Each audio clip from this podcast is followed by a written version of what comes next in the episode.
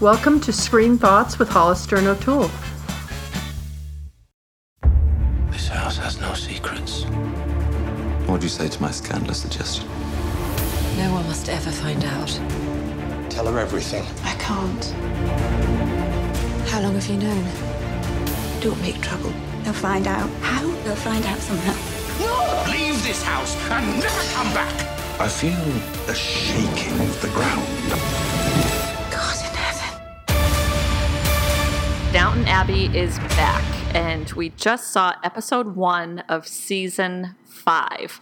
I read once that they spend about a million British pounds an episode to produce this show, and I totally believe it. I mean, this show is so well done, it's ridiculous. From the costumes to the sets, the tremendous ensemble cast. I just, I really, I can't say enough good things about this show. Well, that makes me laugh because the show is is so much about form over substance that it doesn't surprise me that they spend a million dollars on how everything looks rather than the storylines that it tells. I remember when it first started and became a huge raging hit. And um, there were many articles published about the fact that Julian Fellowes had actually discovered the diary of one of his friend's grandmothers in one of these huge English castles. And it contained that story of the Turkish diplomat who has an affair with one of the ladies of the house and dies in her bed, where the servants witness them dragging the dead body out of the room, which became the inspiration for the famous episode in season one with Pamuk. I think that was from uh, the Highclere Castle was where that event in actuality took place. That's where it's filmed, and supposedly Julian Fellowes is friends with the current owners. But yeah, I read it's it's been in the same family since 1679. Um, and while we're on that family, I know that when I watched this first episode of season five, he calls one of the dogs, and he called the dog Isis. They say that's why that dog had to die. Did you know how the dogs got their names? No, nor do I care, but go ahead. The other dog's name is Pharaoh. And so I found this piece of trivia that one of the earls of Highclere Castle was one of the two people to discover the tomb of King Tut. And so, as a nod to the castle's connection to Egypt, they named the dogs Pharaoh and Isis. I love the way they take periods of history. You know, there it is true that some of the um, largest states opened up their homes during World War One. I read that Highclere Castle, where it's filmed, um, they truly did open their doors. Supposedly, they found thank you notes from some of the soldiers who had stayed there in the house. I mean, I love that you know the richness of the British history is is is amazing. The guy who who they've brought in who makes sure that everybody stands exactly the way that you were required to stand back then, and that you know you never shake hands, and that these women are always wearing their gloves, and all of the things that make it true to uh, to Edwardian manners. You know, you did that very well, but he would never tip his hat that way. He would tip his hat straight up and straight down. you know, like, And I find it so fascinating that so many people are watching and looking for anachronisms and bloopers. I sort of started to read about manners after watching the first episode and then having seen how important manners are into the entire uh, fabric of the show. And basically, what they said is that if you could live within the manner rules, meaning so many rules of what you could and couldn't do, and could and couldn't say, and could and couldn't be, then you were able to show a moral, moral fiber um, that entitled you to sit at the top of the pyramid heap. And in a way, I sort of got it, you know. And I sort of, I, I think that manners, we've lost a good sense of our manners, and maybe that's why the show is so popular. It's the most popular show ever in the history of Masterpiece Theater, and there have been some pretty popular shows. And also, 16 Emmy nominations for the 64th Premier Emmy Awards in 2012. 16 Emmy nominations, which is also, I think, I think it's going to be one of the most most um, decorated shows that way. So there is something in all of us that likes that sort of uh, set the parameters for me and I'll try to live within them position. And yet it sets it up so beautifully, um, much as the show Upstairs, Downstairs did Yeah, too. yeah. Where, Yeah. you know, this season starts in 1924, where you've got the shifting power structures. It's the post war world. But you know, here's the difference between upstairs, downstairs, and this. There's two differences. One is the attention to detail, and the other is the cast. I mean, I will watch anything that has Maggie Smith. her timing is so impeccable. I mean, look, the cast is amazing. Okay, who do you like better? I'm going to play a little game, okay? Who do you like better, Robert Crawley or Carson? Carson. Wow, really? I don't know. I would mm-hmm. marry Crawley for sure. I just think he's great. Well, I think Carson is such a great character to oh rule my over God, the he's the downstairs best. world. But also, Jim Carter plays this role so well. a role that I saw Hugh Bonneville in recently is did you see the movie Lost in Austen? No, do I need to? Well, it was fun. It was it's long. Okay, all right, now ready? Continue with your okay, game. Okay. Okay, we're gonna keep playing our game. Okay, Anna Bates or Lady Edith.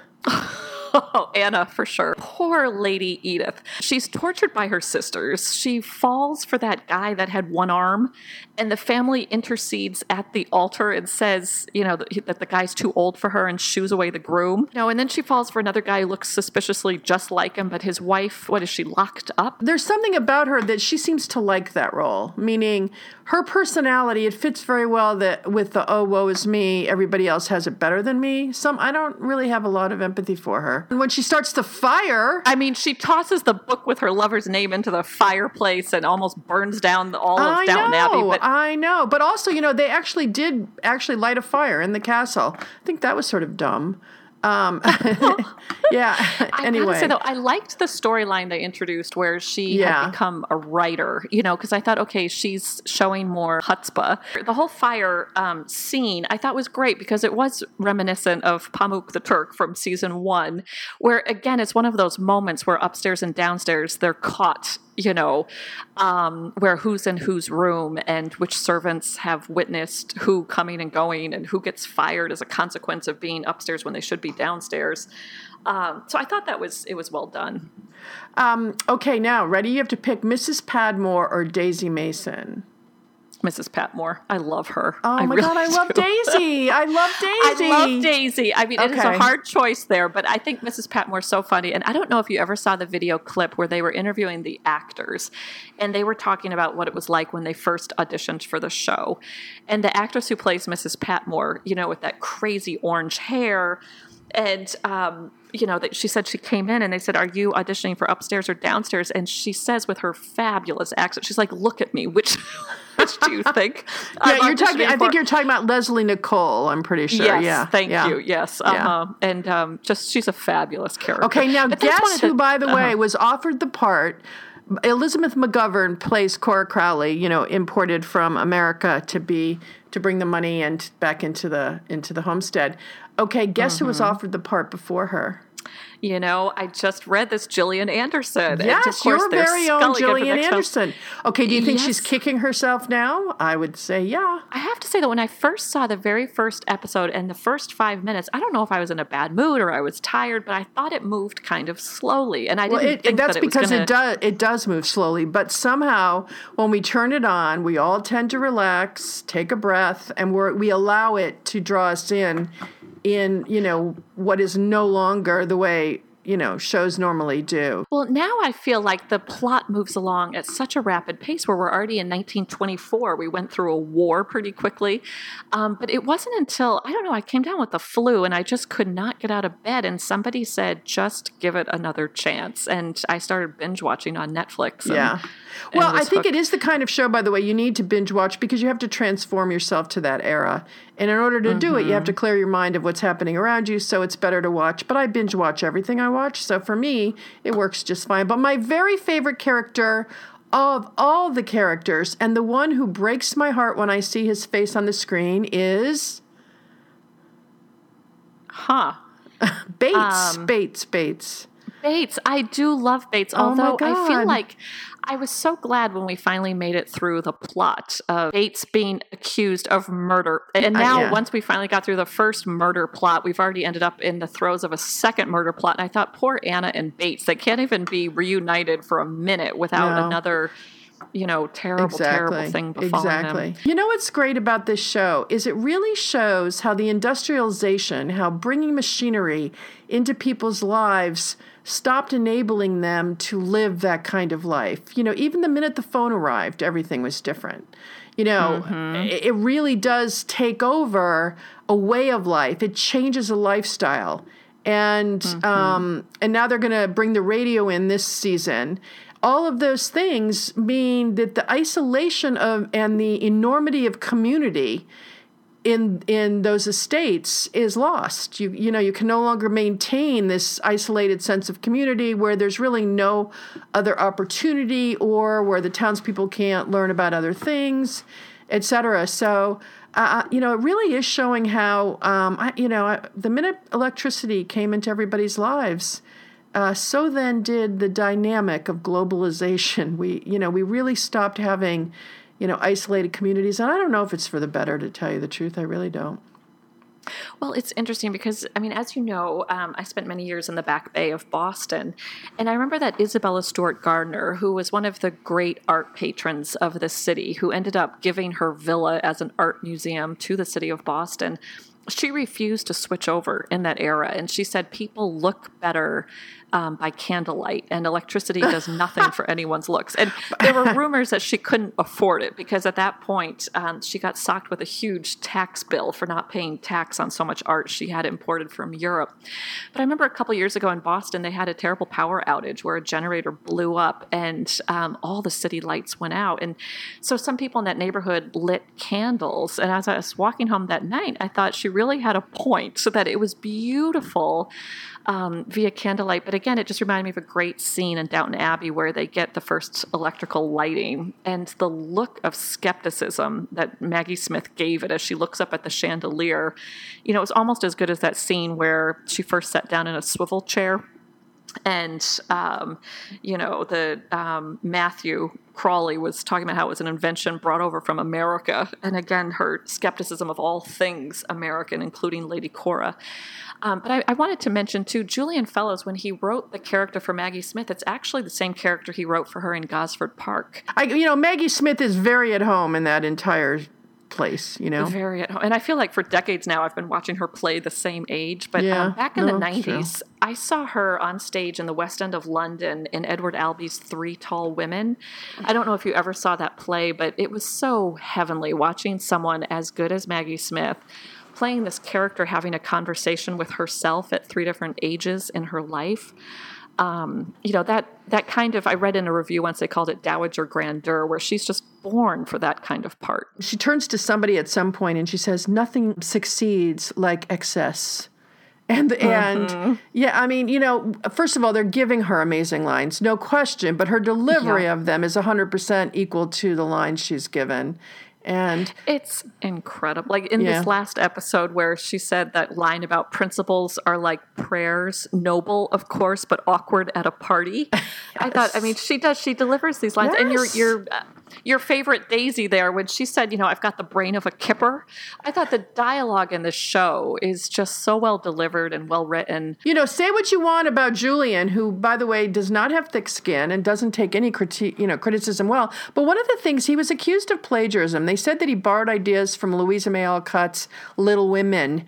Uh, after the uh, first season, and I went back and sort of glanced through the plot lines of the first season, searching for where I could find Little Women, and I didn't see it anywhere. Also, by the way, um, Sophie uh, McShera, who's gonna who plays Daisy, who I, and I just love her, is going to appear in the new Cinderella movie as one of the ugly stepsisters, Drizella. Yes, I and that- um, one of the other ladies um, is playing Cinderella. Well, you know, and then I couldn't help but think of the royal family today. In the first season, um, Crawley is trying to explain, uh, he was having a conversation about you can't fire anybody on the staff because this is their life and their livelihood. And then what would become of them if you did? That part of the obligation is to keep everybody on the estate employed. Matthew wanted to get rid of um, of his manservant, and Crawley said, "You know, your obligation as the head of this entire family. Are you going to fire everybody? Then what will they do? This is where this is how they live their life." You know, it was a great explanation. And then I started to think about Kate Middleton and how she and the prince. Uh, you know, don't have a lot of people working for them. I think they have one nanny and a housekeeper or something. But anyway, they, they're certainly not big on staff, and they certainly are living a more natural life. But there was something to the fact that all of these people kept were kept employed by these families, and that that has changed. And they're probably the queen now has had some adjustments to make in her own rights when when the upstairs downstairs started to crumble. And it's so interesting too that um, the character of Carson, who almost seems more invested in upholding the existing social oh, structure. Oh, totally. Than, well, than well, by the way, he clawed Grantham. his way to the top of the very structure. No offense, if I were if I were him, I would want to keep it too. I mean, he did really well, you know. and yet he's so loyal to Earl Grantham. And Mm-hmm. um, you know, it's it's interesting too because even in 1924, when they're talking about how the new prime minister is part of the Labor Party and was born into a working class family, and they ask Carson and not the Earl to be the chairman of this village war memorial committee, they ask him while he's serving the tea. You know, and they're still giving him their well, tea already orders about that all yes, that already sends everybody down to a. Uh, to a tailspin. But the other thing is, these servants knew every single thing. Like Anna is very, very close to Mary and knows everything about Mary's life. And Mary will often confide in her as if she were a BFF. Um, And certainly not her house, her housemaid. But very rarely does Anna tell Mary anything about her life. I don't. In today's world, where I believe the best of friendships is an equal sharing or close to equal sharing, and vulnerability to each other, you know, I, I just can't imagine it. I can't imagine taking so much from somebody and giving so very little. Well, it is interesting because it almost seems like Anna is the one upholding the morality, you know. Yeah. Um, and it is true that Mary confides in her more than she certainly does with her sister. It's interesting too that there's definitely a structure to the manners of the downstairs world. You know that they all stand before they're seated for dinner. Right. And it's it's always an interesting episode to me when someone comes visiting with their servants and how there's a difference between, um, you know, the servants that come to visit um, Downton Abbey versus the staff that's already there. Um, I read a book last year, and it was about all the famous visitors to the White House the famous, the infamous, the notorious. Um, and it was very interesting because they said that when Queen Elizabeth had come for one of her visits, that supposedly she and um, Prince Philip were, you know, delightful, but apparently the White House staff could not abide the staff that came over with the Queen and her husband um, because they all expected to be waited on. I'm going to tell a little story. Oh, good. Okay. I actually, a company stories. that I started, we employed Her Royal Highness Princess Michael of Kent. You may have heard of her. I, her husband is like, uh, they live at Kensington Palace, but they're the first in the line that have to make their own money. So, anyway, we employed her to represent our brand. I'm not going to say what it was, doesn't really matter. But when she would come to New York and I'd meet with her, I was told that when, when she came, that I had to end each sentence with Your Royal Highness. Well, ADD Not Justine. words that I could imagine rolling off your oh, tongue. Oh yeah, but just for sure, right? But also, I'm an ADD girl. I think really fast and I speak really fast. And to remind myself at the end of each sentence to say Your Royal Highness wasn't going to happen. So we had a couple of meetings, and it was like, seriously. Plus, we had to meet at her hotel, and she only drinks champagne, and it was drama, drama. So, and I had my little diet coke. And finally, I thought, we won the war. She's on my territory. I don't have to say that. I don't have to do that. And I didn't do it. And I have to say, she didn't say anything. But there is definitely a distance that that uh, that the royal family still takes on. That's very, very. You belong over there, and I belong over here. Even though I was paying her paycheck, you know. Anyway, that was a little a little sidebar. I was so hoping for more with the Americans in Yeah. Downton Abbey. You know, when I heard that Shirley MacLaine was going to make a guest appearance, I was so excited about that episode and felt kind of let down because I feel like the only nationality that comes off worse on BBC specials. Um, worse than the Irish would be the Americans. Shirley MacLaine, I, I liked the fact that she was allowed to sing at one of those parties. I thought Paul Giamatti's character was odd, and even Lady Cora, there's something about her voice that drives me up the wall. Okay, but Um, I I have to well, well Lady Cora she needs you know a little eye lift too. But at any rate, I have to say I love the way the Americans come in and the sheer you know oppositeness of how they both behave. I think it say, it speaks well to uh, to the frontier on the other side of the pond called America. You know, I loved that she was this free spirit who said whatever she wanted, and she just didn't. You know that Shirley MacLaine just didn't adhere to the to the manners and the and the parameters set up. I thought it was great. I liked it. Well, I was hoping for that, but it, to me, it seemed like one of the most humorless roles that Shirley MacLaine has ever taken on. Oh my God! Um, yeah, so I, thought she this- was. You didn't think it was. I thought she was very.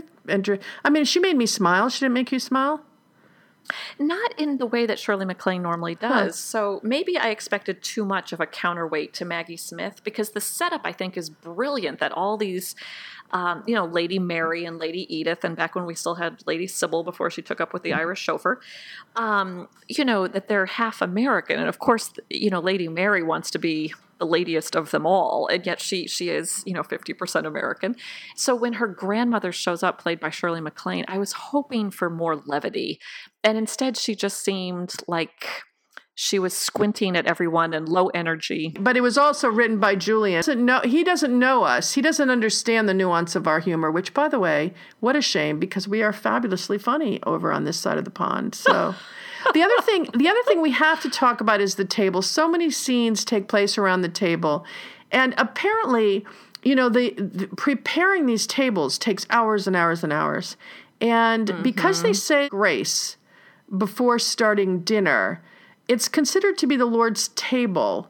And so it's it, it's it's almost a metaphor for the morality of their life. So if you can get through the table using the right utensils and everything else, it shows the discipline of your own morality. So there's something that happens around the table that's bigger than just eating a meal.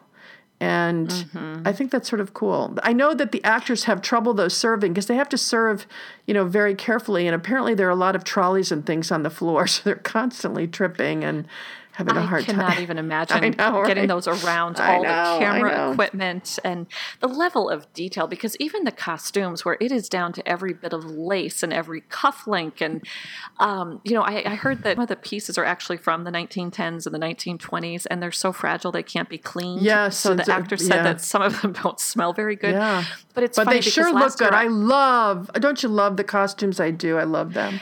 It is incredible. And I know last year I was in San Antonio and they were touring. So they were at the McNay Institute in San Antonio. And um, uh, last month I was at the Biltmore Estate in Asheville, North Carolina. And there was a big sign up uh, there saying the Downton Abbey costumes were coming to the Biltmore Estate. Oh, that's nice. Um, yeah. But the, the level of detail is just incredible, as is the stunning cinematography, where I feel as though every shot is framed perfectly, you know. So Well, if it's- they are serving at the table. It's also easy to do that in that environment. No offense, but you know, uh, you know, what an amazing backdrop to be able to shoot something or anything. an amazing backdrop, and yet I can imagine it being complicated in terms of not capturing um, a piece of equipment or another camera in the frame Yeah. or something from the modern era, like a plane going overhead.